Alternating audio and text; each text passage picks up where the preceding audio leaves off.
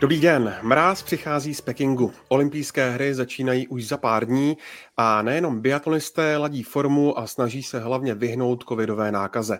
Co ukázala druhá část sezóny, proč se dočkáme v Číně překvapení a kdo se o ně postará a jak je připraven český tým, to všechno a mnohem více probereme v novém dílu Biathlon Focus podcastu.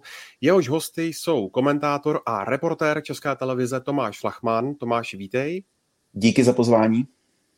Chybět nemůže Petr Paseka z Aktuálně CZ. Ahoj Petře. Ahoj, všechny zdravím. A je tu s námi taky Hinek Roleček z webu Sport.cz. Ahoj Hinku. Ahoj, hezký večer. Od mikrofonu zdraví Ondřej Nováček. Tyhle olympijské hry budou v mnohem jedinečné a neopakovatelné. Pořád se konají v době covidové a nákaza se v našich končinách šíří ještě mnohem rychleji než před letními hrami v Tokiu. Ve čtvrtek 27. ledna odlétá český tým spolu s mnoha dalšími olympioniky směr Peking. Mělo se to týkat všech, jenomže v úterý vyšlo najevo, že Adam Václavík měl pozitivní test právě na covid a tohle letadlo nestihne tak mě Petře na úvod zajímá, zda to nějak může tým ovlivnit podle tebe. No, čím, čím jiným začít, bohužel v téhle době. Jako, jestli platí to, co zaznělo o víkendu, a sice teda, že Adam je naprosto jako bezpříznakový, čili se de facto čeká jenom na těch pět eh, negativních testů, tak si myslím, že paradoxně jako pro něho to jako zas taková komplikace není. Samozřejmě nestihne ten, ten let, který měl plánovaný, ale v okamžiku, kdy to neovlivní nějakého fyzickou výkonnost, tak de facto on pak by měl být úplně nejvíc chráněný, takže by zase měl mít klid v, vzhledem k těm závodům v Pekingu co samozřejmě naopak eh, ten zbytek týmu, jako myslím si, že ta, už je to vlastně třetí zimu s covidem a neustálé kontroly, život v bublině, závodění bez diváků a stejně i přesto, že jsou to profíci, dodržují všechna opatření, v podstatě ani s rodinou, i teďka vlastně část týmu, která letěla do Čech, tak rodina musela být v pětidenní karanténě. To znamená, dělají maximum možného a přesto to negarantuje jako nějakou stoprocentní jistotu. Takže si myslím, že ten stres takovýho to, z každého testu, jestli to teda náhodou tam nebudou jako dvě čárky, že se toho jako nejde, nejde zbavit. Zároveň samozřejmě si myslím, že všichni to mají stejný, to znamená, že by se to nějakým způsobem mělo promítat do výkonu, výkonnosti a do nějaký jako extra stres, přeci jenom, jak jsme říkali, už je to hm, tři sezony takže to snad ne, ale, ale je to, je to šílený, ta nejistota v tomhle tom samozřejmě je další jako element navíc toho stresu a nervů už tak, samozřejmě na olympiádě je hodně a tohle do toho, takže jako nezávidím to nikomu, ale prostě hold, doba je taková, všechny ty týmy se s tím musí porvat a já doufám a, a přeju jako všem, aby teda Adam byl poslední případ, no snad, snad nebudeme během olympiády řešit dokola jenom covid, ale budeme moc prostě oslavovat ty sportovní výkony hlavně. Tomáši, ty máš eh, k českému týmu hodně blízko, tak máš třeba nějaké poslední zprávy, jak, jak to vnímají uh, sami závodníci? Úplně tohle ne, ale spíš eh, bych řekl, že pro Adama může být ten problém, že kdyby se třeba olympiáda konala v Anterselvě, tak asi s tím žádný problém nebude, ale tím, že se koná v místě, kde nikdo nikdy nezávodil, nikdo nikdy nebyl, tak tam je problém v tom, že on tam měl 27. odletět a 29. už měl být na střelnici a to nebude. Jo? Takže tohle může být docela velký problém, protože je tam samozřejmě nějaká nadmořská výška, je tam nějaké mikroklima, jsou tam nějaké podmínky, které prostě je potřeba otestovat a proto ten český tým samozřejmě v tom původním plánu bylo tak, že odletí kompletní pětičlený mužský tým 27. a už 29. budou na střelnici, aby prostě nabrali co nejvíc zkušeností a aby prostě si to tam osahali. No a, a tohle u toho Adama neproběhne aktuálně. Samozřejmě je otázka, jestli proběhne těch pět negativních testů, pak e, je to asi jedno, pokud jeden z nich bude pozitivní, tak Adam má smůlu, ale já doufám, že teda jako se tam dostane a že něco odtrénuje a prostě ten jeho program se bude muset podle toho upravit v Pekingu, protože mm, jako aby tam šel z voleje do závodu, to asi není možný. Tak se pojďme podívat, jak vypadají nominace. Nejdřív začneme u českých závodnic. Tam to bylo už další dobu jasné, vedle Markety Davidové, Jessica Jislové, Evy Puskarčíkové a Lucie Charvátové dostala šanci Tereza Voborníková. V Anterselvě teď před pár dny zajela životní závod, když bodovala 29. místem ve vytrvalostním závodě. Eh, zajímá mě, Tomáši, zda to rozhodování o ženské nominaci eh, měli uh, trenéři jednoduché, asi s přihlédnutím k té štafetě, která se jela jak vo Filcnu, tak i v Německu. A jak se ti v Itálii jevily výkony právě uh, téhle uh, mladičké závodnice?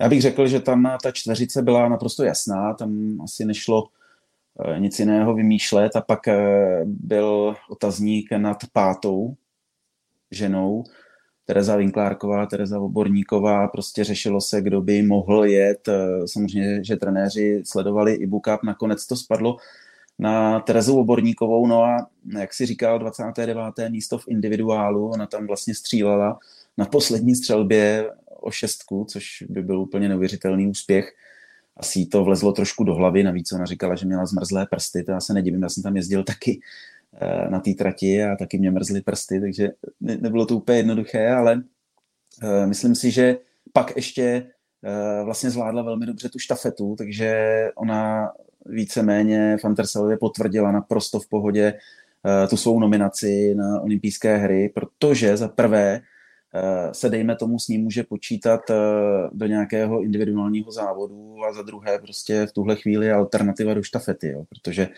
ta, pokud by Lucka nespadla, tak eh, já jsem přesvědčen o tom, že by byla na stupních vítězů, protože Lucka tam měla prostě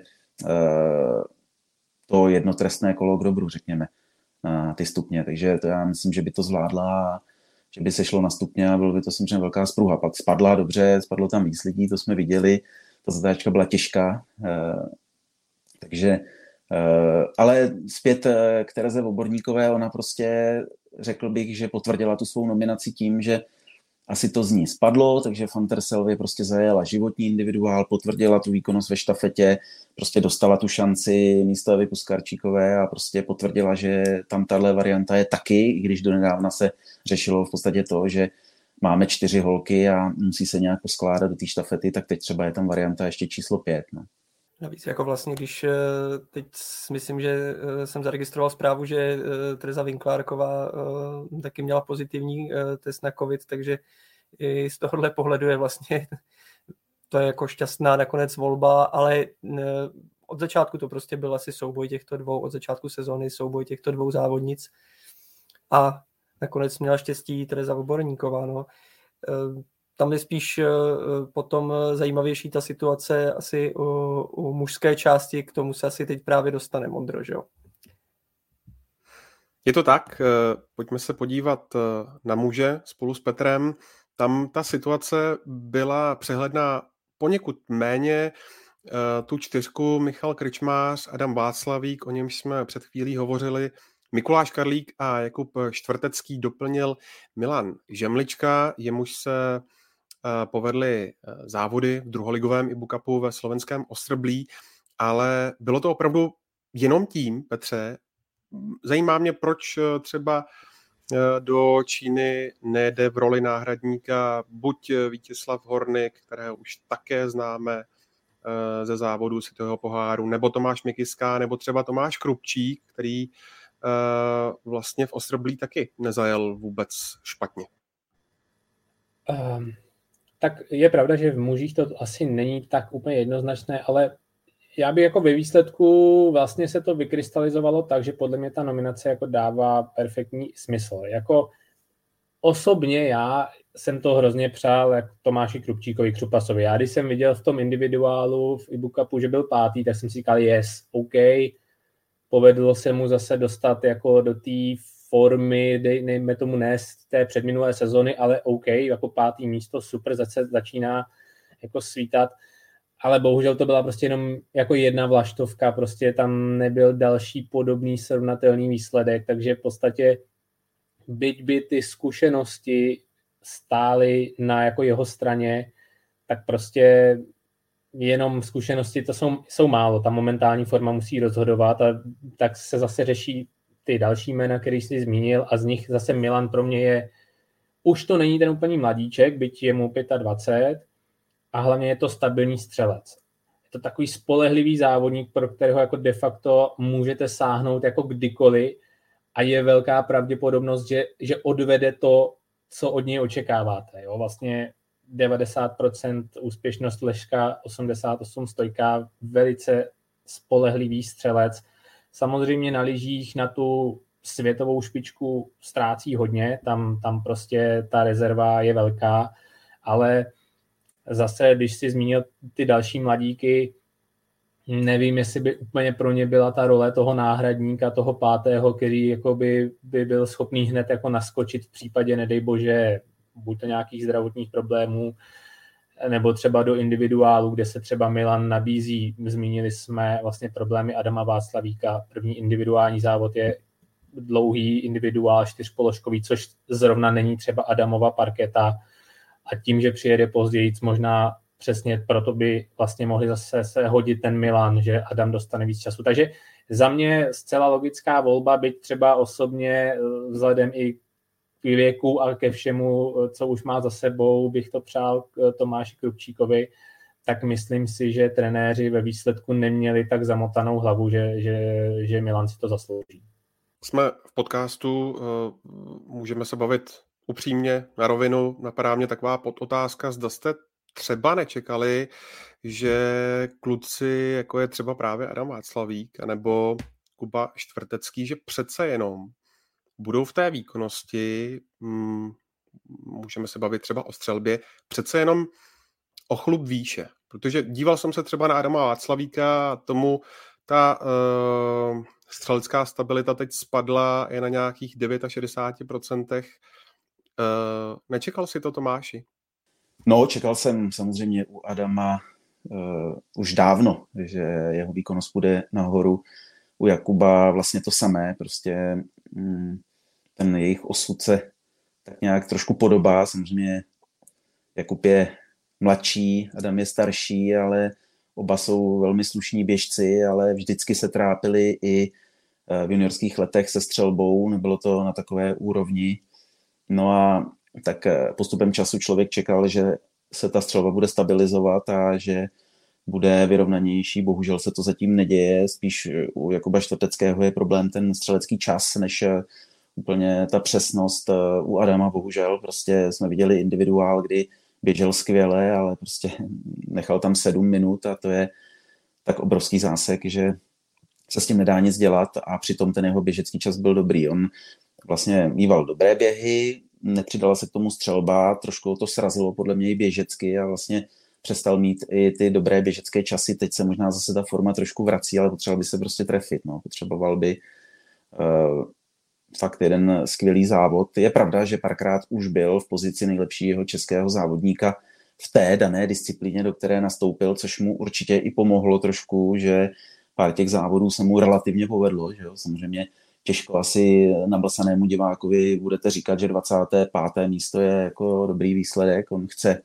bednu za každých okolností, ale prostě pro závodníky typu Adama prostě eh, je to tak, že i tohle může pomoct v tom, aby se vrátil třeba těm dobrým běžeckým časům a pak samozřejmě je vždycky otázka, eh, kdy se trefí a třeba ten skvělý výsledek přijde. Eh, nemůžeme asi nikdo čekat, že když za celou tu dobu jeho kariéry nebyl střelecky stabilní, že bude neustále každý závod střílet za nula, za jedna nebo za dva. Jako jo. To prostě dejme tomu v těch dlouhých závodech. To asi nemůžeme už čekat, ale může se samozřejmě povíst jeden závod a pak to může být skvělý výsledek. No. Teď mě trošku překvapil Kuba Čtvrtecký, když říkal vlastně ve štafetě v rozhovoru, no já nejsem takový závodník, abych někde něco stahoval. Jo. To taky jakoby si tolik nevěřil, tak snad třeba mm, to přijde a začne si zase věřit a i ten Kuba bude schopný udělat eh, nějaký skvělý výsledek. Jako jo. Samozřejmě asi nikdo, kdo je soudný, nečeká, že budou mít medaile z olympiády, ale podle mě oba mají šanci být eh, v té dvacíce aspoň v jednom závodu.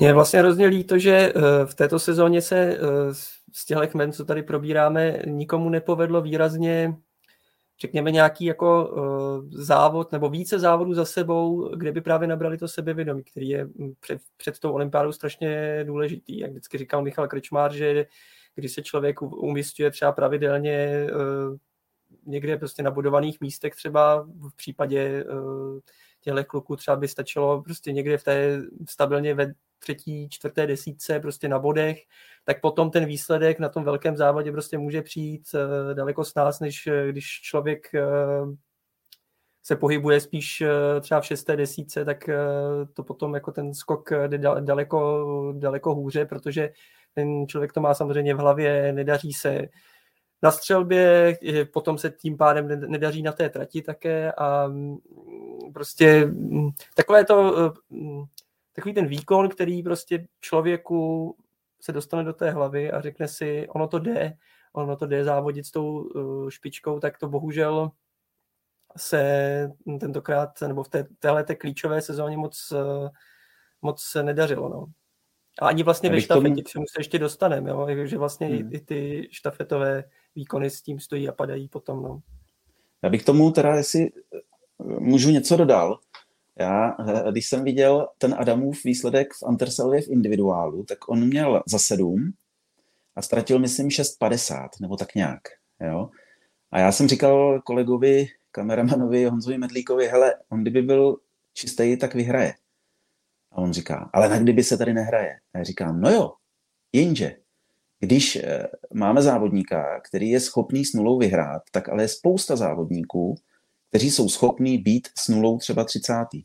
A to je ten velký rozdíl. Jo? Takže je pravda to, co říká Hinek, že je potřeba prostě jezdit třeba ve třetí desítce, aby člověk měl tu šanci prostě při tom závodu, který prostě se mu povede, kdy to ulétne, jak se říká, být třeba v té desítce, tak uh, druhý faktor, který já si myslím, že je docela zajímavý, je to, když se člověk podívá na to, kdyby střílel čistě, kde bude. Jo? Protože je pravda, že uh, já nebudu jmenovat, abych nikoho neurážel, ale je ve světovém poháru opravdu hodně závodníků, kteří, když budou mít nulu, tak budou třeba nejlépe 15., 20., 30. A prostě i tenhle ten faktor se dá vždycky jako počítat, jo? že ten člověk s nulou je schopný i vyhrát. A nebo být v té desítce, nebo v pětce, nebo v šestce, podle toho, eh, kdo co považuje za nějaký faktor úplně mimořádného úspěchu. Jo? Protože já si myslím, že třeba pro Adama Václavíka a Kubu Čtvrteckého by desítka byl velký úspěch na olympiádě. Já bych, jestli, jestli můžu, ještě bych na to navázal, jsou takzvaně kdyby výsledky. Já na to taky vždycky koukám na uh, počet chyb na střelnici a odečítám si minuty.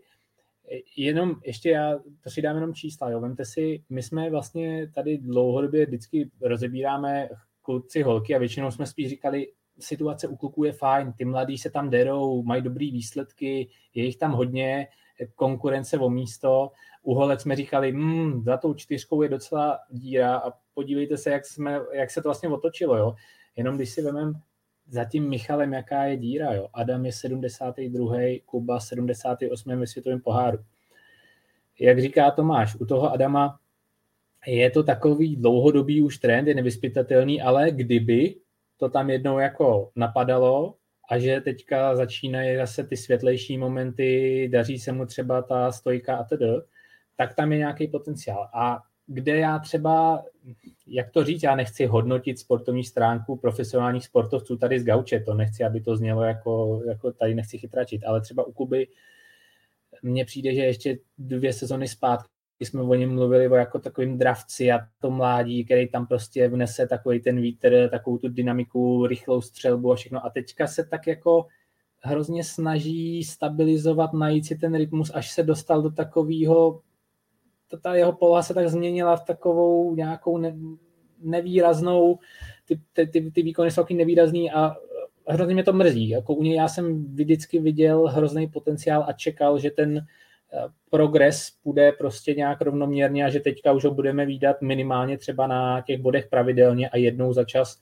prostě někde třeba v top 20, top 15 a neděje se to. Tak eh, jenom tak, no, že, že u těch mužů se teďka momentálně s tím trošičku potýkáme a trvá to prostě ten, trvá to díl, než jsme čekali asi, no, ale to neznamená, že příští sezonu se to nemůže zlomit, nebo třeba už i na olympiádě samozřejmě.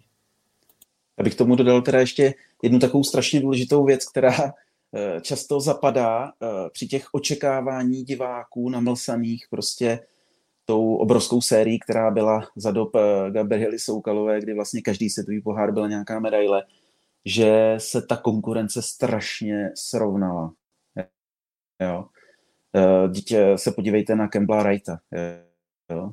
to je prostě neuvěřitelná postava v 19 letech si věl nominaci na olympiádu za Nový Zéland, kde platí pravidlo, že pokud nejste do 16 ve světovém poháru, tak prostě nejedete. On byl 15. Jo, a jede. Jo. Vyjel si to v 19. V 19 byl 15. ve světovém poháru, paráda. Jo. Je tam spousta dalších nových men, eh, které jsme zaregistrovali, Smolsky, Strolia. Jo. Je to prostě, ta konkurence se strašně srovnala a je to tak, že všichni ostatní makají naplno a taky chtějí mít ty výsledky, jako chce mít Kuba nebo Adam. Jo. Takže Není to tak, že by kluci nepracovali a nemakali. Oni pracují, makají a je vidím na tom tréninku, jak držou, jak všichni prostě dělají všechno možné pro to, aby prostě ty výsledky byly. Ale je pravda, že ten biatlon šel zase za těch pár let strašně nahoru a ta konkurence se neuvěřitelným způsobem srovnává. Dneska tam je prostě opravdu 50 lidí na top úrovni a není úplně jednoduché se na ty body dostat vždycky. Hinku, už tady padlo slovo štafeta. Obecně v téhle sezóně český tým čeká na nějaký pronikavější výsledek.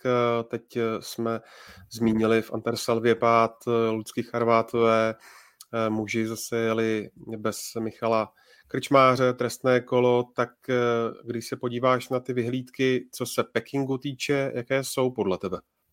Tak já začnu třeba tou mužskou štafetou. Je naprosto logické, že eh, Michal Krečmář vlastně vynechal tu poslední štafetu v Anterselvě. Vlastně pět míst už eh, v tom olympijském žebříčku už bylo dávno vyjetý z Rupoldingu, takže tam už, eh, tam už v tomto směru o nic nešlo a Milan Žemlička ukazoval solidní formu, takže vlastně ho trenéři i proto chtěli vyzkoušet. Takže z tohohle pohledu ehm, to, že vlastně jsme nejeli v nejsilnější sestavě, eh, to bylo naprosto vlastně v pořádku. Ale bohužel tedy k Jakubu Čtvrteckému a Adamovi Václavíkovi, kteří měli v úvozovkách eh, na svědomí všechny trestná kola v téhle sezóně ve štafetách, tak se přidal ještě eh, Mikuláš Karlík a bylo, bylo vymalováno Eh, upřímně z tohohle hlediska eh, toho závěrečného testu to asi nebylo úplně to, co by si možná trenéři představovali. Eh, nebyl to úplně ten ideální scénář, protože zase tam šlo o to, že první úsek se nepovedl, musí se dohánět, úplně vlastně veškerá jakoby snaha o nějaké solidní umístění je, je dost marná. A Myslím si, že eh, zase platí něco podobného jako u těch individuálních výkonů. Eh, myslím si, že by eh, štafetě taky pomohlo pomohl aspoň jeden výkon v té sezóně, kdyby prostě byli, kdyby bojovali o tu první šestku, řekněme, která je taková vysněná, i když v tom vyrovnaném startovním poli dneska velmi složitě dosažitelná. No a bohužel eh, ve štafetě je strašně důležitý eh, ten střelecký výkon a eh, střelecká jistota, taková ta, o kterou se prostě může, může ten tým opřít. A to mm, bohužel v téhle sezóně tedy naprosto nefunguje a vlastně každý ten úsek je takový, jako že může to vít, nemusí to vít. Eh, chybí tam takové to, mm, takový ten solidní základ pro první úsek, kdy eh, tam nemusí být nějaký super rychlý běžec, ale eh, můžeme se spolehnout na to, že prostě padne, padnou rychlé nuly nebo s minimálním počtem dobytí. A to bohužel zatím jako vůbec nevycházelo. Je to, je to logické, jo? už jsme to tady nakousli. Když se podíváme na ty střelecké statistiky, tak Karlík Václavík Čtvrtecký je to kolem 70%, pod 70% a prostě eh, do těch, do těch štafet je to, je to, je to málo. No. Eh, třeba, když to srovnám eh, třeba s Bělorusy, což, je, což záměrně srovnávám se štafetou, která, která není, ne, nepatří mezi ty největší, největší favority, tak eh, kdybychom se třeba s nimi chtěli porovnávat, tak eh, oni tam prostě tu střeleckou jistotu, mají to postavené na tom, že eh, tam mají jeden z nejlepších střeleckých výkonů z celého startovního pole. Přesně to se ukázalo třeba v té ženské štafetě v Anterselvě, kde, kde prostě Češky předvedly úplně nejlepší střelecký výkon z, celé, z celého startovního pole a na tom se už právě dalo stavět ve smyslu tomu, že, že se bojuje o nejenom solidní, ale o nejlepší umístění uh, uh, vlastně do, do posledních okamžiků. Takže uh, tam, když mluvíme o té jistotě třeba v úvodu, tak Jessica Jislová, to je prostě poslední sezóny do štafety, skvělý článek na, na, vlastně na ten úvod, protože se tam nepopasuje s těmi, s těmi nejrychlejšími, takže vlastně i kdyby něco ztratila na trati, tak eh, tím, že střílí eh, přesně, tak eh, to je prostě vždycky jde o to udržení toho kontaktu. Pak se můžeme samozřejmě bavit o těch dalších možných účastnicích, protože do nedávno vlastně neochvějné postavení Ivy Puskarčíkové může být trošku, dejme tomu, před uh, tou olympiádou uh, znejistěné tím uh, výborným, nebo těmi výbornými výkony uh, Terezy Voborníkové v poslední době. A Lecko by třeba mohlo napadnout, proč uh, vlastně Markéta Davidová se uh, nikdy nedostane jako do, tě, do té finishmanské pozice a vlastně poslední rok a půl, nebo skoro výhradně vlastně má ten třetí úsek na svých bedrech a v roli finishmenky eh, tedy nejčastěji je teď eh, v tuhle chvíli Lucie Charvátová. Je to otázka toho závěrečného složení, eh, ale mm, kdybych to měl ještě schrnout, tak v případě mužské reprezentace je opravdu cokoliv těžké jasně říct. V případě té ženské tam už jako můžeme se bavit o rozdělení do jednotlivých úseků, ale Eh, to podstatné je, že eh, eh, ženská štafeta ukázala, že na to má, že, že ten výkon už, o kterém jsme tady mluvili na začátku vlastně sezóny, že bychom si přáli třeba vidět ženskou štafetu v bojích o medaily na olympijských hrách, tak je to možné, teoreticky je to prostě i prakticky teď bylo vidět, že to je možné, i když tam samozřejmě v Andersele nebyly všechny reprezentace v plném složení v silném, ale v případě mužů bohužel tenhle ten žádný výsledek, aspoň který by se blížil té šestce nebyl a tudíž eh, eh, ty nadějné vyhlídky jsou o mnoho menší.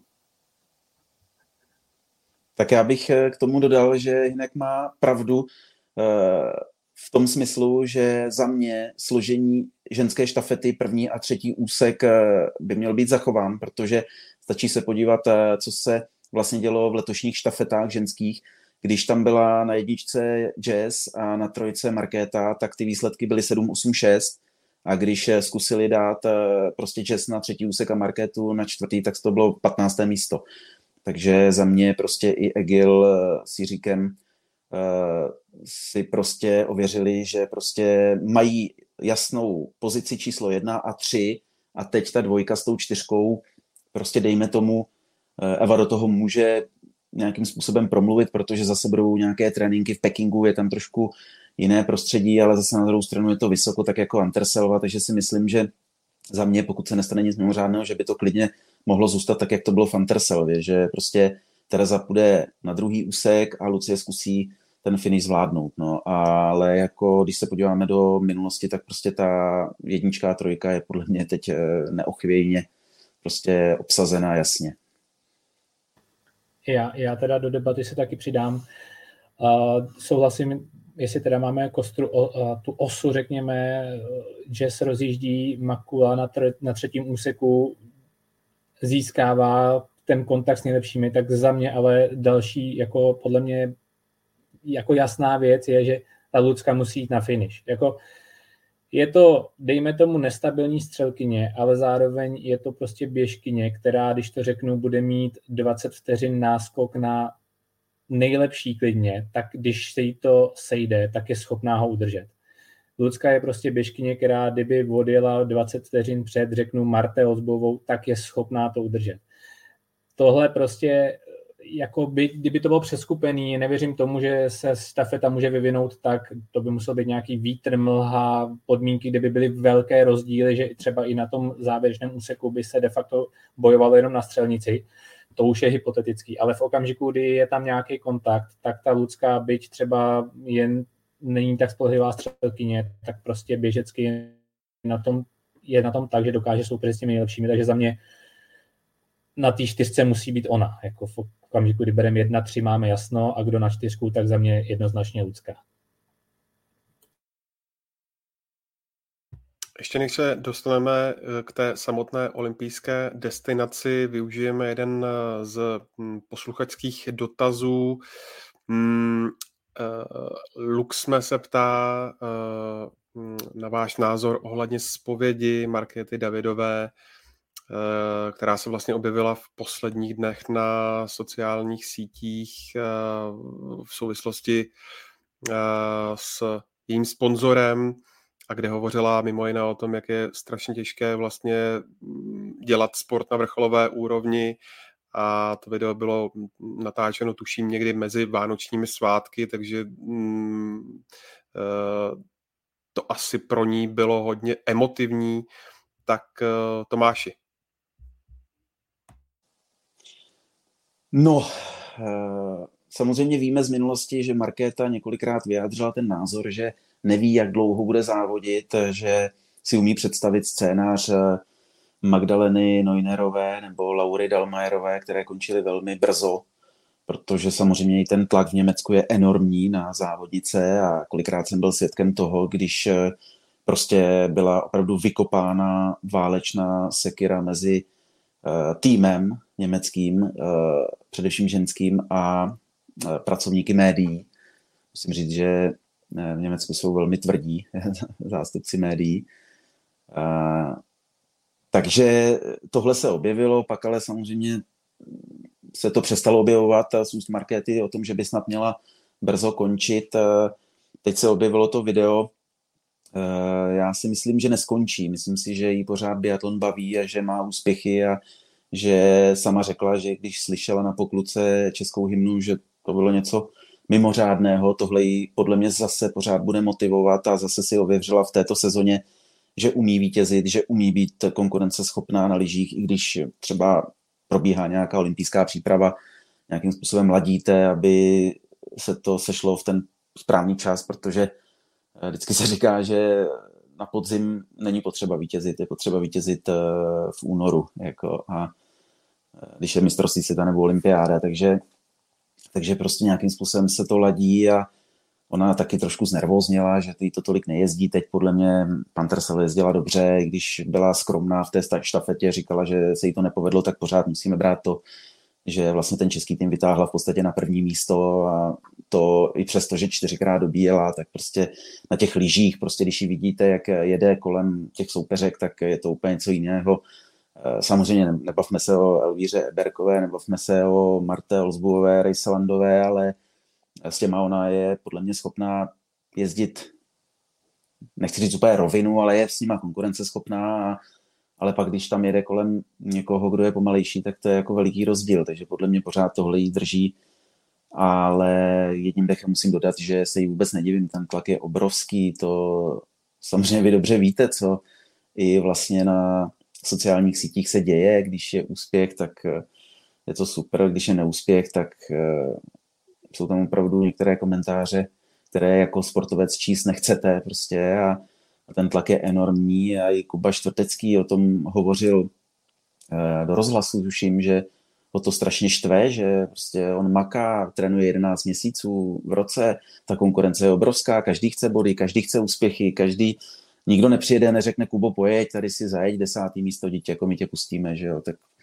to je prostě o tom, že ta konkurence tam je a všichni chtějí jezdit, no, jak jsem říkal, objeví se Campbell Wright a jezdí 15. místa, no, tak prostě ten biatlon je populární, je tam na startu 107, 110 lidí a, a je to prostě je to prostě obrovská konkurence, no. takže Markéta s ní bojuje samozřejmě, kluci s ní bojují, snaží se vždycky předvést to nejlepší a, a pak samozřejmě mrzí to, když přijde takováhle reakce jo, a, A to já samozřejmě ani nevidím všechno, protože já to nepročítám jako všechno, občas se podívám, že jo, ale prostě někdy by se někdo mohl třeba občas zamyslet, jestli je úplně nutné tohle napsat někam jo, na, na naše závodníky a já jsem svědkem jejich tréninků a jejich přístupu ke sportu a ten je absolutně stoprocentní, to jako za to dám ruku do ohně. Já jenom na chvilku jste mi vypadli, ale rád bych na, na tohle téma ještě navázal. Já si myslím, že jako je dobře, že Markéta v podstatě jako otevřela i tuhle stránku, ukázala, hele, my jsme taky lidi, nejsme stroje. A zároveň bych to jako nějak nezveličoval. Myslím si, že Markéta je psychicky jako silná, je to profík a že není nějak jako že by, to, že by byla úplně ten případ, že se z toho kácí, ale jenom jako ze své pozice člověka, který pracuje se sociálníma sítěma, spravoval jsem a spravuju jedny z největších jako profilů v zemi a stejně i přesto, že nevystupuju svým jménem a vždycky jsem tam schovaný za nějakou značkou a dělám to už eh, roky, tak přesto je jako těžké se od toho odosobnit. Ale chci říct jednu věc, vždycky jsou ty negativní hlasy, jsou prostě slyšet nekonečně krát víc než ty pozitivní. Jako tohle je jenom potřeba, aby si ten sportovec, když už to pročítá, si uvědomil, že těch fanoušků má prostě milionkrát víc než těch hejtrů, když to tak řeknu. Samozřejmě, že to zabolí, ale tohle je potřeba si uvědomit, protože kdyby to tak nebylo, tak ani jako profesionální sport jako takový ani jako nemůže fungovat. A já ale jako cítím, že český tým to jako relativně řeší a jako ze své pozice vím, že to nemá smysl. Jako v okamžiku, kdy tohle chcete řešit, tak to vždycky přináší akorát další negaci. Já třeba eh, to registruji jenom tak jako povrchově, ale viděl jsem, že třeba i teďka zase lidi, lidé kritizovali, že Michal Krčmář nebyl ve štafetě v Anterselvě a místo toho si na sociálních sítích eh, krájel dort a přímo i český biatlon jako profil na to reagoval, jako no tak se omlouváme, že jsme si rozkryli dort a tedy a tedy.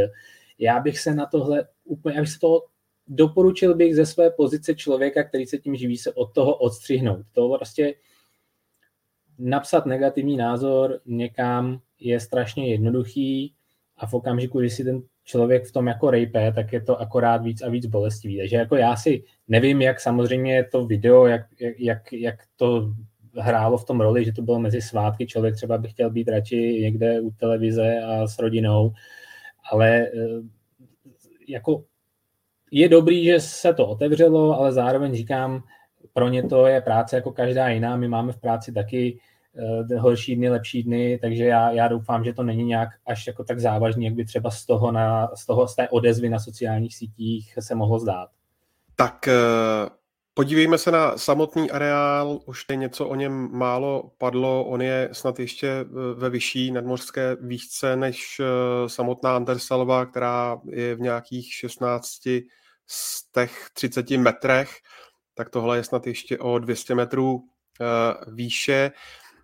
No a tím, že areál Hualing Tung nedaleko města Changtiakhou mohlo testovat pouze několik málo týmů, tak eh, možná ta pomyslná startovní čára bude pro všechny stejná. Zajímá mě, Petře, zaprvé, jak se podle tebe dá připravit na takový areál, o němž se ví tak málo. A třeba z hlediska servisu, který často řešíš, tak myslíš, že by to mohlo být eh, spravedlivější? No tak připravit eh, na tu nadmořskou výšku samozřejmě to je tím prostě pohybem obdobné výšce, tam si myslím, že, že i ta Anterselva de facto přišla vhod, nebo respektive každý má svoji strategii, ale na to se připravit dá. Co se týče servisu, no tak to je jako velká neznámá. Jako, já si myslím, že jestli něco, tak na to mohli tratit ty velký týmy. Velký týmy, který by si za normálních okolností mohli dovolit tam posílat uh, už dva roky dopředu týmy a zkoumat ten sníh, protože to je alchymie, to řešíme vždycky. Jo. Každý sníh je jinak, tady bude umělý, uh, umělý sníh, zase záleží, odkud se bere ta voda, jak je čistá, v jaký nadmořství výšce, jaký tam jsou další vlh, vlhkost, povětrnostní podmínky. Takže a myslím si, že pro ty vel, velký obří týmy, který mají tu infrastrukturu a finance na to tohle řešit dlouhodobě dopředu, to může být lehká komplikace. Zároveň si myslím, že už to jsou takový profíci, že oni tam toho stihnou vytestovat opravdu hodně. A já stejně, i když to řešíme vždycky stejně, i když se jede v Anterselvě, kde to každý zná a ty podmínky tam jsou relativně stabilní, a sníh podobný, tak stejně je vidět, že stejně i ty velký týmy jsou schopní tam mít uh, horší den a lepší den. Takže opravdu to je o tom, aby se sešlo všechno v ten den D, aby si sedla struktura, máza uh, a tedy, a tedy, a tedy, a tedy. A není nikde dáno, že, že velký tým tý, typu Norsko, Německo nebo další severské země prostě budou vždycky stoprocentní a může se prostě stát, že ta kombinace vyjde, vyjde nám, ale jako jo, ta startovní čára je stejná, může to být de facto nevýhoda pro velký týmy, ale zároveň si myslím, že, že to bude tak nějak v duchu toho dlouhodobého vývoje, že, že by se tam tímhle tím, že se tam nesmělo a není to vytestovaný, nic rázantně nějak změnilo, já neočekávám. Hinku, olympijský program je trochu netradiční, začne se v sobotu 5. února smíšenými štafetami a pak budou na řadě vytrvalostní závody, takže na sprinty se dostane až poté. Co to podle tebe může znamenat eh, z hlediska nominace pro jednotlivé závody a rozložení sil a rovnou k tomu můžeme připojit i jeden z dotazů. Eh, posluchač nebo divák se ptá, jaké očekáváte složení pro smíšenou štafetu?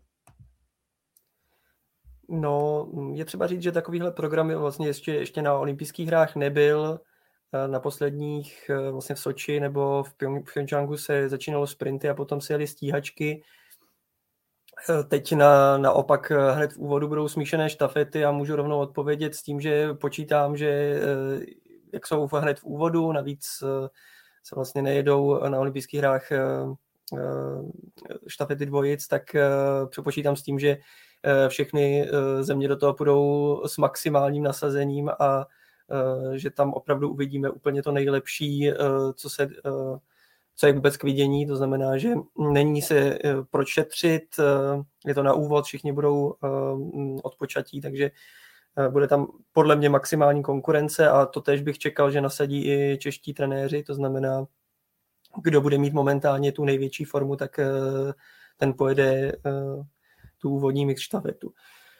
Eh, každopádně mm, potom bude zajímavé to sledovat to nasazení v těch dalších závodech, protože po mixech přijdou individuály, kterými se mimochodem začínalo, ještě když ten program byl chudší, třeba v Salt Lake City nebo v Turíně, tak eh, vzhledem k tomu, že to vlastně nebude úplně mm, uprostřed toho programu, nebo eh, mm, jak to bývá třeba na mistrovství světa, ale zase, kde je ten program koncentrovanější, tak eh, se můžeme těžko odhadovat, jestli týmy budou chtít někoho šetřit, spíš se budou rozhodovat asi podle toho, kdo je prostě v tom střeleckém závodě v lepší střelecké formě to spíš bude rozhodovat o nasazení. Když se podíváme třeba eh, mm, na to, jak eh, vypadaly složení, eh, české složení ve vytrvalostních závodech na minulých olympiádách, tak ani tam nedocházelo k nějakým změnám výrazným.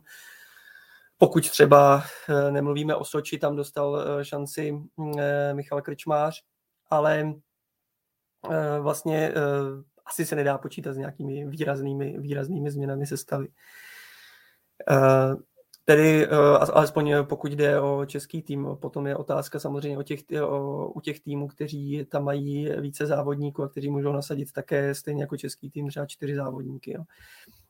Takže tak, ale je důrazné, eh, důležité je zdůraznit, že vlastně um, v 15 dnech se odehrají, odehraje vše podstatné, to znamená, že někteří můžou absolvovat až 6 závodů v těch 15 dnech, Eh, což ale vzhledem k tomu, že to je vlastně eh, o něco více eh, rozptýlenější než třeba mistrovství světa, tak zase ty závodníci jsou na to zvyklí a, a připravují se na to vlastně celou sezonu nebo několik sezon, takže z tohohle pohledu bych v tom zase takový problém neviděl, až tedy na tu nadmorskou výšku, a na ten časový posun, který jsme ještě nezmínili, který jako taky může být trošku problém oproti třeba minulé olympiádě, která se sice konala v Koreji, ale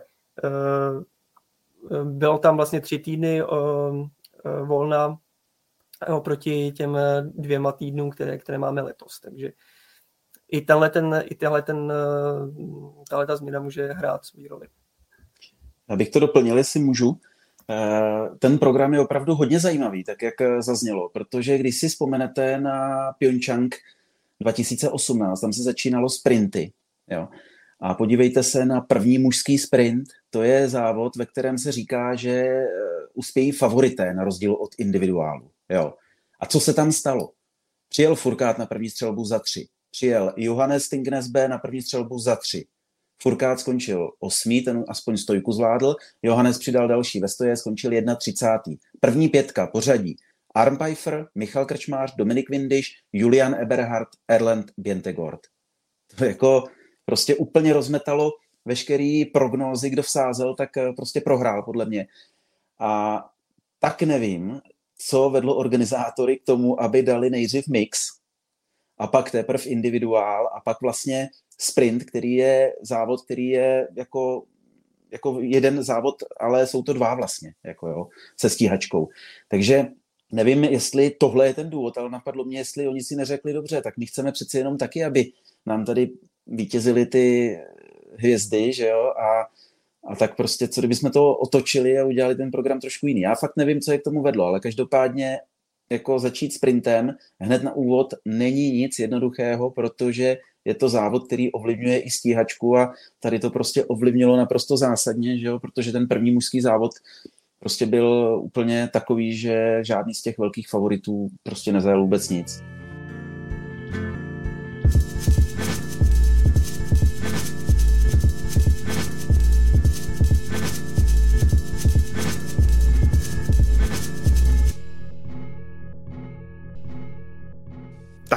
Se pojďme podívat eh, na situaci v zahraničních týmech mezi muži. Mají zatím mírně navrh francouzi, Nor Johannes B. zdaleka není tak dominantní.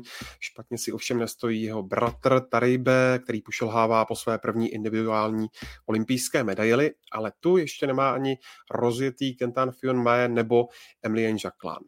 Tomáši, jaké je podle tebe rozpoložení právě těchto dvou favorizovaných týmů? Začnu o Emiliana Žaklána. Tam je nějaký problém, protože Emilián evidentně není na tom psychicky dobře, sám to přiznal, že to není dobré a takové to gala představení ve stíhačce, kdy vám tam za 18 sekund vybílí terče a jede si pro titul mistra světa, nevím, jestli úplně uvidíme eh, na, na té nadcházející olympiádě, protože on na tom teď není dobře a nevím, jestli je schopný se dát eh, takhle rychle dokupy. Kentan Fion Maje, tam je to trošku jinak, ten samozřejmě na tom uh, není tak špatně. Uh, co se týká Johannese Tingnese B, viděl jsem ho běhat v Antersově, řekl bych, že mu ta příprava pomohla, ale zase tam je problém, že by se potřeboval trefit, ale, ale běžecky je na tom dobře teďka. Norum ta příprava v Paso di prostě pomohla dost výrazně. Uh, takže tam asi je to dobré. No a Tarjej, to je můj tajný favorit na olympiádu, protože on je úplně totálně v pohodě. Jo? Já jsem s ním dělal rozhovor po tom křišťálovém globu, který mu vlastně chyběl a on je úplně strašně nad věcí, prostě je v pohodě. Jo, jako samozřejmě ani jemu to nemusí úplně sednout, třeba taky pokazí sprint, ale nemyslím si, že by pokazil všechny závody a myslím si, že ten tam něco předvede. No a uh, u Emiliána fakt nevím, tam vždycky, když přijdou takovéto problémy, tak prostě nevíte. Jo? To, když to někomu nejde třeba ve stoje nebo v leže, tak jako je jasný, že se něco může změnit na tréninku, trošku si pomoct nějakou úpravou a je to, ale když se něco děje v hlavě, tak tam prostě nikdo nevidí a kolikrát ani ten samotný závodník neví přesně, co se v té hlavě děje.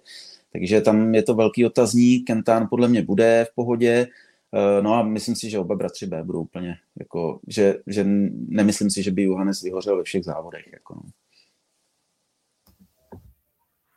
Toho tady bych podtrhnul, to si taky uh, myslím, že protože když jsem se díval třeba na jeho běžecké výkony, tak uh, opravdu to jako jde strmě, nebo ono to pořád bylo nahoře, ale myslím si, že je teď jeden z nejrychlejších a navíc tam bude mít obrovský hlad po té individuální olympijské medaili, kterou pořád jako nemá, takže myslím si, že A jak, jak říkáš Tomáši, tak je, jestli je takhle v pohodě, tak eh, to je to zdravé naladění pro to, aby si tu medaili získal. Takže uh, taky je to můj tip. Tak eh, zatímco suverénní lídrině světového poháru Marte Olsbuová Ryslandová závody v Itálii vynechala, Tyrell Egofová se dostávala do závodního tempa, Ingrid Andrevoldová nebo Ida Lienová zdá se nabírají formu. Zajímá mě, Petře, jaká je situace u Norek. Zda myslíš, že by třeba právě Rejslandová byla schopná napodobit v Pekingu výkon Oleho Einara Bjerndálena ze Salt Lake City nebo ten svůj ze světového šampionátu v Anterselvě, kde získala neuvěřitelných pět zlatých medailí. Tak Petr se nám kousl, tak eh, jestli můžu poprosit Tomáše, zda by začal. No, já jestli diváci viděli vlastně můj rozhovor uh, s bývalou závodnicí Sinev Sulendálovou, která uh, aktuálně dělá uh, pro norskou veřejnoprávní televizi NRK, tak přesně na to jsem se jí zeptal, že vlastně Marte Olsbová Rejslandová zvolila stejnou přípravu jako před Antersalvou 2020. Tam vzala prostě sedm medailí, pět zlatých a úplně to tam zdevastovala, řekněme, tak ona říkala, já si nemyslím, že je to možné. Prostě kor na olympiádě, to prostě, to je tak neuvěřitelný výkon, že se asi dá, že se sejde někde prostě na světovém šampionátu, ale prostě, že by se tohle dalo prostě jako udělat na olympiádě, no byl by to zápis jako blázen. Jo? Ale na druhou stranu zase jedním dechem musíme dodat pře- přesně to, co řekla Sinev Sulendálová, která Marte velmi dobře zná, že s ní závodila. Že ona je strašně jako stabilní to neexistuje, že by ona skončila 40. Prostě ty výkony jsou tak stabilní a, a ta její povaha je tak jako pohodová. Ona přijde do té mixzóny a tam se na všechny usmívá a je úplně v pohodě. I když ten závod třeba není úplně top a skončí 12. tak ona tam přijde, jakože se jí to nestává. Ale i kdyby skončila podle mě 15, tak tam přijde a je úplně v pohodě naladěná. Ona prostě je tak strašně v klidu, že si myslím, že to bude obrovský favorit té olympiády. Ale pět zlatých? Nevím, nevím, no, to by byl zápis. Vy jste zase na chvilku vypadli, ale připojil jsem se a jako potrhnul bych to. Vlastně, když Tomáš říkal o starším z bratrů Beových, že je v pohodě, jako tady, že je naprosto v pohodě, tak to je to samé, je Marte prostě v holkách. A pro mě, pro mě Marte je prostě jako vysoká škola biatlonu. Mně přijde, že ona dělá všechno správně. Jako ona, když odloží ránu, tak ji odloží, protože je to potřeba a trefí. Naopak, když všechno je jako v pohodě, tak dá prostě položku za 19 vteřin. Když jede z prvního místa stíhací závod, jede tempo, že ztrácí na, já nevím, Elvíru 10 vteřin na kolo, 15, ale poslední kolo jí prostě nandá, protože prostě dělá všechno správně. Ona prostě rozvrhne si tempo správně, na střelnici reaguje na podmínky správně, případně potřeby odloží ránu správně. Prostě to, co říkal Tomáš, pak přijde do mixzóny, usměje se, řekne, že jí to prostě baví, že se to užívá, dá ten rozhovor, odpoví na otázky, prostě všechno jako úplně, mně přijde, že ona je teďka v tom skvělém vyladění, že všechno prostě funguje i lidsky, všechno prostě zmiňujeme to, že sportovci jsou taky lidi, taky mají svoje životy, svoje problémy, ale u ní je vidět, že teďka je všechno jako úplně tam, kde má být a ona bude velká favoritka ve všech závodech, ale samozřejmě to, co jsem tady už chytil, když jsem se připojil, jako zopakovat tohle to je prostě jako sci-fi, je to možný, ale jako těch závodníků je tam spoustu a bude to mít strašně těžký, ale v každém závodě bude favoritka. Já to doplním, já jsem schválně si našel uh, total score světového poháru a tak jsem to trefil správně. 12. místo je nejhorší v sezóně Marte a když se na to dívám, tak je tady 13 závodů a z toho 12 krát v desítce. Jo? Takže ona, když pokazí závod, tak je 12. Takže eh, doufejme pro ní, že to nepokazí zrovna na olympiádě a třeba fakt eh, bude mít, já nevím, pět medailí, neříkám, že pět zlatých, ale třeba i bude mít pět medailí, no nevím. Ale vzhledem k tomu, že je z Norska, tak uh, myslím si, že i těch pět zlatých není nereálných, protože Norové, jestli něco umějí, tak uh, opravdu se uh, na zimních olympijských hrách vyšponovat do maximálních výkonů a tak vzpomeneme si na uh, Oleho Einara Bjerndálena nebo na výkony v běžeckém lyžování Petře, takže uh, no, je, je to olympiáda, je to strašně specifický. Jo. A já vždycky tvrdím, jakože dostat se na tu úroveň jako profesionálního sportovce, ať už jste Marte uh, Ozbová, Rejslandová nebo Adam Václavík, je prostě obrovsky náročný. To jsou prostě borci. Ale pak je tam to B, a to je umět to, co umím, předvíst ten daný okamžik. Jo?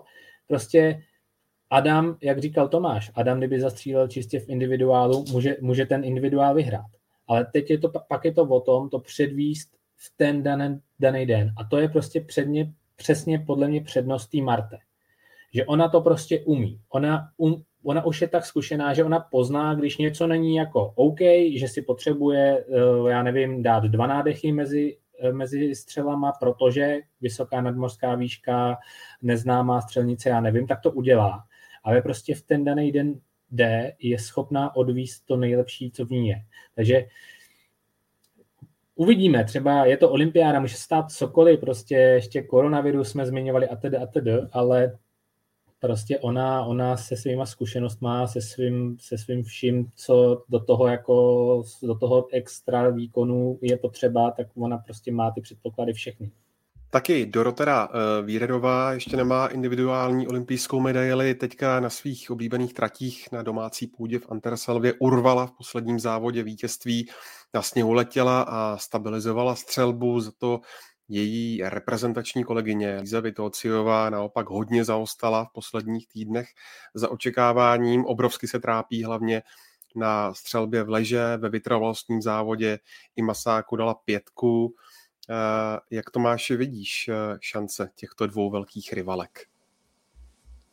Dorotě strašně pomůže to vítězství, to je jasná věc, protože já už jsem to říkal na začátku sezony, že mě trošku připomíná vlastně příběh eh, Doroty, že je jako přes kopírák Styril. Obě nemají zlatou medaili individuální z olympiády, chtějí protože tak kariéra vlastně ověnčená vítězstvím ve světovém poháru v celkovém hodnocení, titulem mistrně světa, ale prostě není tam ta zlatá individuální medaile z olympiády. Chce jí Dorota, chce jí Tyril, oběma je 1,30, myslím, že je dělí nějaký měsíc jenom, jako co se týká narození a že obě určitě ladí na olympiádu a tomu jsem přičítal na začátku sezony to horší výsledky. U té Tyril to trošku asi je problematičtější a Dorota možná opravdu ladila teď ti to hrozně pomůže, protože samozřejmě, když ladíte na olympiádu, výsledky nejsou, ale pak se to začíná trošičku jako zlepšovat, zlepšovat, zlepšovat. Už vlastně před Vánocema uh, v Ansi zajela, že jo, solidně a teď to vygraduje uh, tím, že v posledním závodu před olympiádou vyhrajete, tak uh, prostě je to něco, co jí dodá strašné sebevědomí.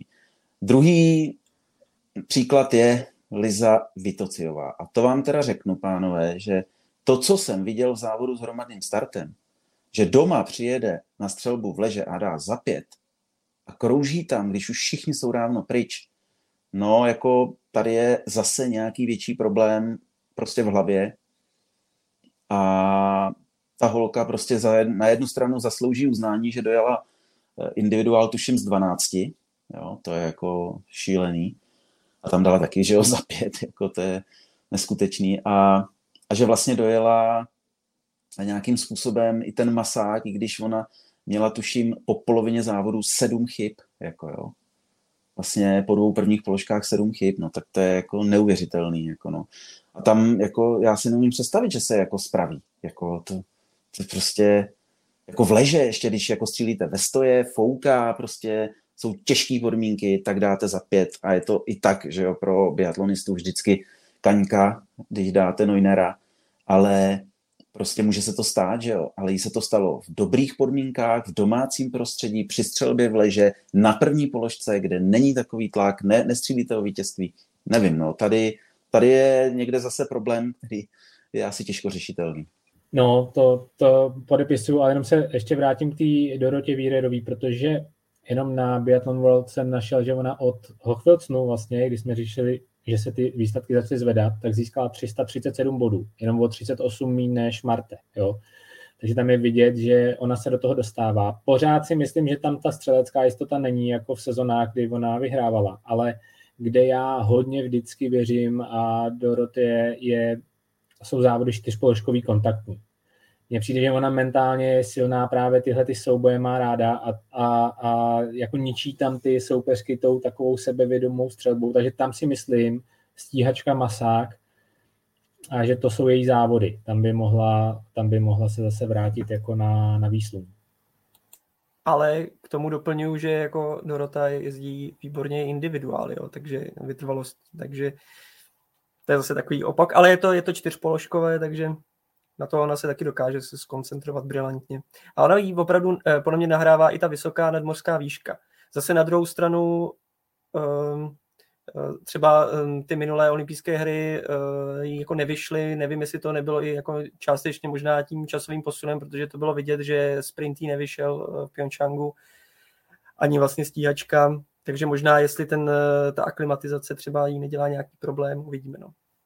Hodně v téhle sezóně zlobí jak rusové, rusky, bělorusové či bělorusky. Nebavím se teď eh, v těchto turbulentních dobách o geopolitické situaci, ale čistě sportovní. Tak Hinku, prosím, zkus přiblížit, kudy kráčí tyhle východní týmy směrem k Pekingu.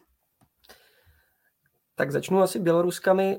Eh, myslím si, že tam je jasné, že jsou ty dvě hlavní favoritky, eh, Dinara Alimbekavová a Hanna Saláová. Eh, je to trošku rozličný, rozličný příběh, zatímco Hanna Soláva byla mm, eh, mnohdy i dominantní před Vánoci, tak eh, v lednu, i když byla ještě druhá ve sprintu v Oberhofu, tak pak se zdá trošku ta forma a zvláště střelecká šla dolů. Tak Zina Alimbeková naopak stabilizovala tu formu výborně a v lednu vlastně řeknu v individuálních závodech čtvrté, třetí, čtvrté, šesté, sedmé a druhé místo. Takže to vypadá velice slibně i pro olympijské hry a e, vlastně chci připomenout, že bělorusky když samozřejmě v jiném složení tak obhajují e, zlato ze štafet ženských, takže a tam už vlastně byla Leščanková, dříve Kruková a Alimbekavová, takže a když se k tomu přičte výborný, výborné vlastně výkony Solaové, tak Eh, tam bělorusky taky můžou mířit vysoko. A co se týče mužů, tak eh, myslím, že životní sezónu prožívá Anton Smolsky, takže eh, a vůbec tak, tam je taky to, ten tým je skvěle postaven, co se týče věku, vlastně jsou to relativně mladí pořád závodníci od 23 do 26 let, pokud se podívám třeba na sestavu Labastau, Lazausky, Varaby a Smolsky, taková štafetová čtyřka osvědčená běloruská, takže mm, a myslím, že tam jak jsem už naznačoval eh, ve spojitosti s českou štafetou, tak tam je právě důležité, že jsou to eh, povětšinou eh, stabilní střelci. No a co se týče Rusů, tak o tom jsme se už bavili trochu minule. Nakousnul jsem, že ty mají ten tým vlastně mm, postaven taky skvěle, i co se týče věkově a tím, jak eh, tu eh, přípravu taky časují, zdá se jako skvěle. Jenom chci připomenout, že vlastně tady v Pekingu žádní opět ruští reprezentanti, reprezentanti Ruska nebudou, budou to zase biatlonisté vystupující pod hlavičkou Ruského olympijského výboru. Každopádně mm, Eh, ta forma nebo ta, to rozpoložení té, mm, té ruské, eh, ruského týmu je vlastně patrné i z toho, že eh, Anton Babikov vyhrál v Anterselvě bezchybně střílející, naprosto jako mm, vlastně ovládl vytrvalostní závod, ale Babikov ani se nedostal do té nominace. Takže myslím si, že Chalili, Latipov, Loginov, Serochvostov a Cvetkov, tak to je naprosto jako krásná sestava Eh, eh, z pohledu těch eh, výkonů a přípravy, tak myslím si, že budou patřit jednoznačně mezi největší štafetové, štafetové favority. No a co se týče Rusek, tak velký pozor na Kristýnu Rescovovou, která taky vypadala v lednu jako ve skvělé, ve skvělé formě. Vlastně už před Vánoci, když Legrand Bornán už závodil skvěle. Tam je otázka akorát, kdo bude v té štafetě ženské, potom ruské, jestli tam bude Mirina Kazakevičová, to je jediná taková uh, ošemetná pozice, protože střelecky to není úplně ono, zvláště ve střelbě ve stoje, ale jinak uh, taky si myslím, že budou rozhodně usilovat o nejvyšší příčky. Já bych jenom navázal na to Bělorusko, na Hanu Slovou, protože samozřejmě jsme se tady bavili o tom, že tu sezónu může poznamenat eh, covid, Franciska Projsová, klasický příklad, ale u Hany Solové nevím, jak to přesně bylo, covid neměla, ale když si vzpomenete, tak ona správně byla druhá ve sprintu v Oberhofu a nenastoupila do stíhacího závodu. Ta, tehdy Bělorusové řekli, že jí bolí v krku. Od té doby 36., 13., 38. a 26. místo a především špatný běh. Takže je otázka, že ne za všechno musí moc covid, že jo, ale mohlo se stát, že prostě onemocněla, oslabilo to organismus a prostě teď se to projevuje. Takže tam je podle mě trošku problém v tomhle, i když ty informace z běloruské strany jsou složité. Já jsem tehdy, když vlastně nenastoupila do té stíhačky, uh, inicioval, aby se kolega Kuba Ščurkevič zeptal Bělorusů, co s ní je, proč nejede a on pak říkal, no hele, ukazovali si na krk, takže asi je nachlazená, no. Takže ta komunikace prostě, když někdo neumí anglicky, že je jako složitější, no. Takže ty informace úplně nejdou, ale dá se předpokládat, když se tady podívám na to celkový pořadí světového poháru, tak potom dnes, co tam má Hana Solová, už svítí prostě ty výsledky slabší, jako jo. Takže otázka je, jestli tohle Eh, jí nějakým způsobem nepoznamenalo. Každý organismus je jiný a někdo prostě dostane angínu, nějakou chřipku a do týdne je OK a někdo s tím bojuje třeba měsíc. Petře, sestry Ebergovi, Elvíra a Hanna, ty si dali v Antersalvě oddych, předtím podávali ale stabilně vynikající výkony. Tým Švédek i Švédů by ještě mohl vylepšit eh, senzační výsledky z korejských her, tak mě zajímá, jak to vidíš a nemůžu ti tam k tomu nepřipojit i takovou podotázku, samozřejmě na eh, výkony Steny Nilsonové. No, tím bych asi začal, tou Stinou. Samozřejmě já jako bývalý běžec na lyžích, tak eh, ji sleduju, hrozně fandím, ale přeci jen jako na, na příkladě Stiny se ukazuje, jak ten přechod eh, těžký, jak je těžký, jo? že ani tak skvělá běžkyně prostě nemá zaručeno, že, že to nějakým způsobem dotáhne bez nějaký dlouhý práce na té střelbě a do, na ty příčky úplně nejvyšší. Byť Stina ukázala pár jako solidních výkonů, tak za mě osobně já jsem čekal, že ty běžecké výkony budou trošku, trošku vejš. Samozřejmě Předpokládám, že ta její příprava je specifická tím, že ona jde střelbu od nuly, tak se musí předpokládám soustředit zejména na, na tu střelbu a na najítí jakýhosi tempa, který bude vyhovovat na tu střelnici, v jakým tempu tam přijet, v jakých tepovkách a tedy je to prostě, je, je, jde z nuly. Ale přestože eh, je vlastně ve světovém poháru někde za, za začátku nebo v půlce čtvrtý desítky, tak je až šestá. Prostě teďka v té v švédské konkurenci je až šestá a ve světovém poháru, pak tam máme zase ještě i v Cupu jsou silní švédky, takže je na hraně nějakého šestého, sedmého místa. A osobně jsem spí, čekal jsem, že to bude trošku vejš, nevím, jestli to bylo zbožný přání, jak, jak moc bylo reálný, každopádně realita je taková, že teďka v tom, tom švédském týmu je až teda v uvozovkách takovou jako náhradnicí na olympiádě, nevím vlastně, jakou mají strategii švédští trenéři, jestli se v nějakém závodě objeví.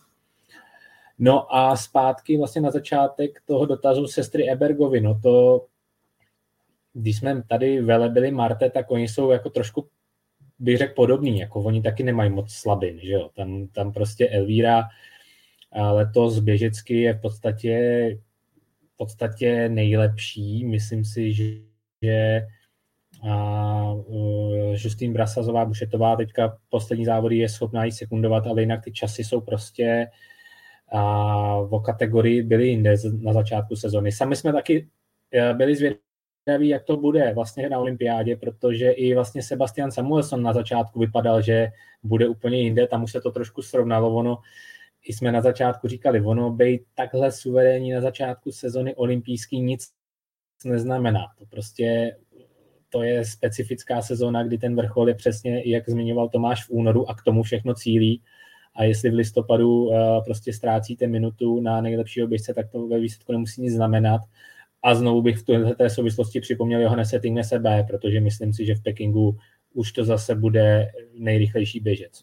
To je můj osobní názor. Ale zpátky ke švédkám. Švédky určitě budou patřit favoritkám, zejména sestry Ebergovi, ale Mona Brorsonová taky spolehlivá, spolehlivá závodnice, stabilní střelkyně, dobrá běžkyně, takže i ona může být samozřejmě v nějakém závodu, i to může sednout.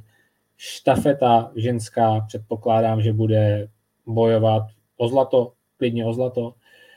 Smíšený štafety samozřejmě Švédů budou taky vysoko, takže jo, švédky, švédky nepodceňovat a myslím si, že v každém závodě oni budou, budou mít ty nejvyšší ambice a oprávněně. Tinku Němci. Uh Benedikt Doll velkolepým vítězstvím v Masáku demonstroval tu německou nevyspytatelnost a to uh, vlastně v Itálii chyběl uh, ještě Johannes Keen, tak uh, kde bys řekl, že se tyto zářné německé okamžiky berou? No Němce nikdy neradno podceňovat, no, zvláště na velkých akcích. To se asi netýká jenom biatlonu. Každopádně Eh, je to úplně, bylo to mm, zářný příklad toho, jak eh, Benedikt Doll dokáže prostě, když mu jde o to vítězství, tak jak dokáže být takový ten zarputilý, typický Němec, v tom závodě Fantersely v tom posledním kole prostě nedal šanci Johannesi Beovi, byl jasně, měl nejrychlejší běžecký čas a, a šel se za tím vítězstvím. Ehm, je to mistr světa ze, ze sprintu, takže mm, eh, myslím si, že Benedikt Dol a i vzhledem k těm eh, jeho výkonům vlastně v lednu, tak eh, myslím si, že to může být takový favorit, který naruší nějakou dominanci třeba očekávanou francouzsko-norskou v Číně. A Johannes Kín tam je trošku otazník, jak na tom tedy jako je po Vánocích. Každopádně Eh, myslím si, že bych ještě upozornil na eh, Erika Lesera, protože eh, jeho výsledky lednové jsou také velice stabilně vysoké, takže myslím si, že třeba v individuálu ve vytrvalostním závodě by to mohl být takový černý kůň mm, závodu. Co se týče biatlonistek, Tomáš se to, toho už dotknul Franciska Projsová, velký otazník, jak je na tom po covidu a po zranění kotníku. Eh, problémy evidentně ještě jako nejsou úplně u konce, takže to nevíme a mě trošku jako překvapují hm, takové neslané, nemastné výkony Denis Hermanové a nejsem si jist, uh, jestli je to časováním formy nebo jestli je zatím ještě uh, něco víc. Každopádně uh, obě, ty, obě ty německé sestavy nemůžeme podceňovat ani v případě štafet, pochopitelně. No a jsem třeba osobně zvědav, jestli v nějakém závodě mm, dostane mm, šanci třeba mladý, mladý David eh, Cobel, eh, který je tuším eh, šestým Němcem v sestavě, ale je to taková jako mm, zajímavá postava, která se dere pomalu vzhůru a třeba třeba v Rupoldingu se jasně projevilo to, že umí, umí prostě podat vynikající výkon, takže Němci prostě budou vždycky, vždycky silní, ačkoliv jsme třeba na začátku sezóny o nich trochu pochybovali, skončili tam velké hvězdy v minulosti a tak dále, tak se ukazuje, že prostě hm, myslím, že se s nimi asi musí počítat vždycky. Tomáši, ty jsi tady zmínil uh, jména jako třeba Anton Spolsky nebo uh, Vitauta Strolia, tak mě zajímá, zda máš nějaké černé koně, uh, i ty, které jsme třeba dosud nejmenovali, mě třeba napadla Rakušanka, Líza Tereza Hauserová, nebo klidně můžeš přidat ještě nějaké jiné jméno. Černé koně, no. Eh, já vždycky vybavuju, mě jeden kolega se ptal, eh, koho má vsadit v souboji Furkát Svensen, kdo bude lepší v individuálu na začátku sezony a já mu říkám, hele Furkát. No a On ten Furkát tehdy skončil 72. nejhorším výsledku své kariéry. Ten kamarád nebo kolega mi zavolá a říká, ty jsi mi řekl Furkát a ten Svensen byl třetí a Furkát byl 72. Co to jako jsi za odborníka? A já jsem říkal, hele, jako to, to je prostě biatlon, on třeba příští závod vyhraje ten Furkát. No to víš, že jo. No a tam následoval sprint a on ho opravdu vyhrál, ten Furkát. Jo? A když si vzpomeneme například Hany Berkové, jak šíleně začala sezonu doma v Estersundu v osmé desíce v individuálu, pak vyhrála sprint, tak to prostě je biatlon. No. A takže černé koně, no, on se někdo určitě objeví, určitě se objeví na začátku v individuálu, tam si myslím, že ta nervozita ještě pro všechny bude nějaká, eh, určitě tam bude, i když je tam na rozjetí ten mix, což si myslím, že hodně pomůže favoritům, tak eh, stejně tam neúplně všichni startovat, že jo, tak mix je pro dva, takže já nevím, z Norska třeba tam nemůžou startovat všichni, Eh, kdo ví, kdo pojede jako za Nory mix, eh, takže jako jo, nemusí jet Lagrite a, a bude mít před sebou individuál, no, tak uh, uvidíme, jak na tom budou. Takže já bych asi zůstal u těch men, které jsme jmenovali. Jo, těžko teď budu tahat z rukávu, jo, my jsme mluvili i o Rusech, o Loginovovi, o Latipovovi, jako, takže jsme to vlastně probrali, zazněla tady Kristýna Rescová, takže jako Rusové budou silní, Švédsko jsme zmínili i Brorsonovou třeba tomu, že víme, že sestry Ebergovi budou na tom dobře. Jo? Zmínili jsme prostě uh, i třeba Smolského, uh, Stroliu, i když nevím, jestli je schopný zase zopakovat na olympiádě třeba něco podobného. Takže víceméně my jsme tady probrali ten okruh uh, těch favoritů, nesmím zapomenout ženách na francouzsky, ale zase už tady zaznělo, že Justine Brasázová Bušetová je konkurenceschopná na lyžích eh, eh, Elvíře Ebergové, Ševalierová, Bušetová, zkušená a Najíz Beskondová teď na tom nebyla úplně dobře, ale, ale zase jako může Simonová vylétnout. Je tam strašně moc jmen a těžko hledat černé koně, protože já tvrdím, že oni vlastně neexistují, protože ten biatlon je tak vyrovnaný, tak tam je prostě 30 lidí, kdo může vyhrát prostě, no. Myslím, že těm možným překvapením obrovsky nahrává právě to, jak je to neznámý areál ve vysoké výšce, eh, časový posun, jak jsme to tady všechno zmínili, tak to si myslím, že až budeme třeba eh, za čtyři roky před eh, olympiádou, která se bude konat v areálu v Anterselvě, tak tam už se bude dát usuzovat z toho, jak se komu daří na tamních tratích. Máme nějaké jakoby porovnání třeba z minulostí ale tady prostě žádné takové porovnání není a mm, i proto si myslím, že uh, ono na každé olympiádě vlastně dochází k nějakým překvapením, menším nebo větším, protože to je prostě tím, jak je to specifický závod uh, po všech stránkách. Ale myslím si, že tady jako na to překvapení je zaděláno ještě možná víc, než uh, je to uh, v jiných případech. Já bych, já bych možná nějaký jména říct zkusil, protože co kdybych se trefil, tak pak bych mohl říkat, že jsem to říkal. Ne, ale eh, já myslím, že Tomáš říkal to správně. My jsme tady to vyjmenovali všechny ty favority, prostě 10-15 men tady zaznělo, takže ono těžko pak hledat eh, jako v úzovkách někoho dalšího. Ale kdo jsem si já osobně říkal, že by mohl překvapit a kde je ten individuál, že jo? ten prostě se k tomu nabízí, ty trestní minuty prostě jsou uh, nemilosrdný a já si říkám, že to by právě a se všema těma dalšíma neznámýma, který jsme říkali, areál, nadmorská výška, tedy, že by to mohlo vlastně sedět těm zkušeným. Jo. Zmiňovali jsme tady tady Jebého, to je jasný, ten je prostě zkušený a i, i má v podstatě formu skvělou, ale já bych zmínil ještě další, jako v uvozovkách eh, sportovní optikou eh, bráno veterány, Rakušana Edra, třeba jako Vafaka anebo a Švýcara Vegra. To jsou starý zkušený psy, třeba přesně v tom individuálu, je to první vlastně individuální závod na olympiádě, všechny s velkými neznámými, takže tady já bych sadil, že tyhle ty zkušen, těmhle zkušeným starým psům by to mohlo, uh, mohlo sednout.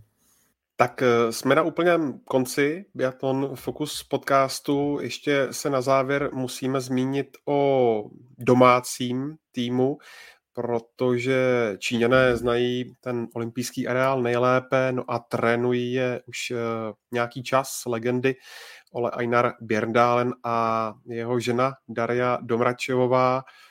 A oni vlastně v téhle sezóně už dokázali nakouknout do dvacítky, tak myslíš, Tomáš, že se urodí nějaká senzace v Pekingu? Těžká otázka teda.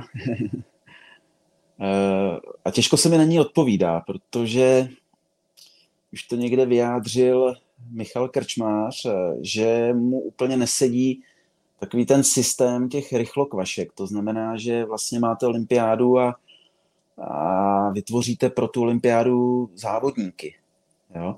Já si pamatuju úplně přesně, protože se pohybuju samozřejmě v horských kolech léta letoucí, jak před olympiádou v Pekingu 2008 se objevily najednou dva roky předtím ve světových pohárech eh, dvě čínské závodnice, které byly schopné jezdit eh, i vyhrát závod. Jako jo. Byl jsem svědkem toho, když Ren Cheng Yuan vyhrála v Ufalí z Belgii závod, já jsem s ním dělal rozhovor, samozřejmě ne v angličtině, ale s překladatelem a prostě oni pak eh, přijeli na tu olympiádu, nebo byli tam na té olympiádě v Pekingu, nedopadli dobře a od té doby už jsem je nikdy neviděl. Jo? A to byl takový jako pro mě trošku smutný příběh, protože ty holky jezdily dobře jako, a uměli to i na tom kole docela slušně. Ale najednou po olympiádě nezajeli a na, už jsem je nikde neviděl a nikdo je neviděl. A takže to není úplně příklad samozřejmě biatlonistů, ta jména se opakují stále stejná, ale já si troufnu tvrdit, že zásadně úspěšní nebudou. Jestli tam bude nějaký výsledek do dvacítky, jak říkáš, dobře, ale nemyslím si, že by to pro ně bylo zas až tak obrovskou výhodou, že ten areál dobře znají, protože pravděpodobně ty tratě tam nebudou zas tak těžké a že by tam bylo úplně v té nadmorské výšce jiné mikroklima než eh, kdekoliv jinde na světě, úplně si to nemyslím. Eh, takže já tvrdím, že tam třeba nějaký jeden úlet bude, ale nemyslím si, že jich bude moc.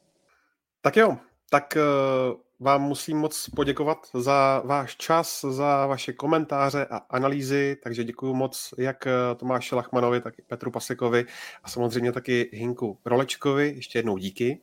Děkujeme. Díky taky. Děkujeme. No a připomínám, že všechny podstatné aktuality z biatlonového světa najdete na webu čtsport.cz a určitě sledujte olympijské vysílání programu ČT Sport. Biatlon se dostane ke slovu hned den po zahájení v sobotu 5. února, kdy se pojedou zmíněné smíšené štafety a pokud by vám čekání přišlo až moc dlouhé, tak už o tomhle víkendu si nenechte ujít přenosy z mistrovství Evropy. A já ještě připomenu, že náš podcast najdete jako vždy na Soundcloudu, v iTunes, na Spotify nebo na YouTube.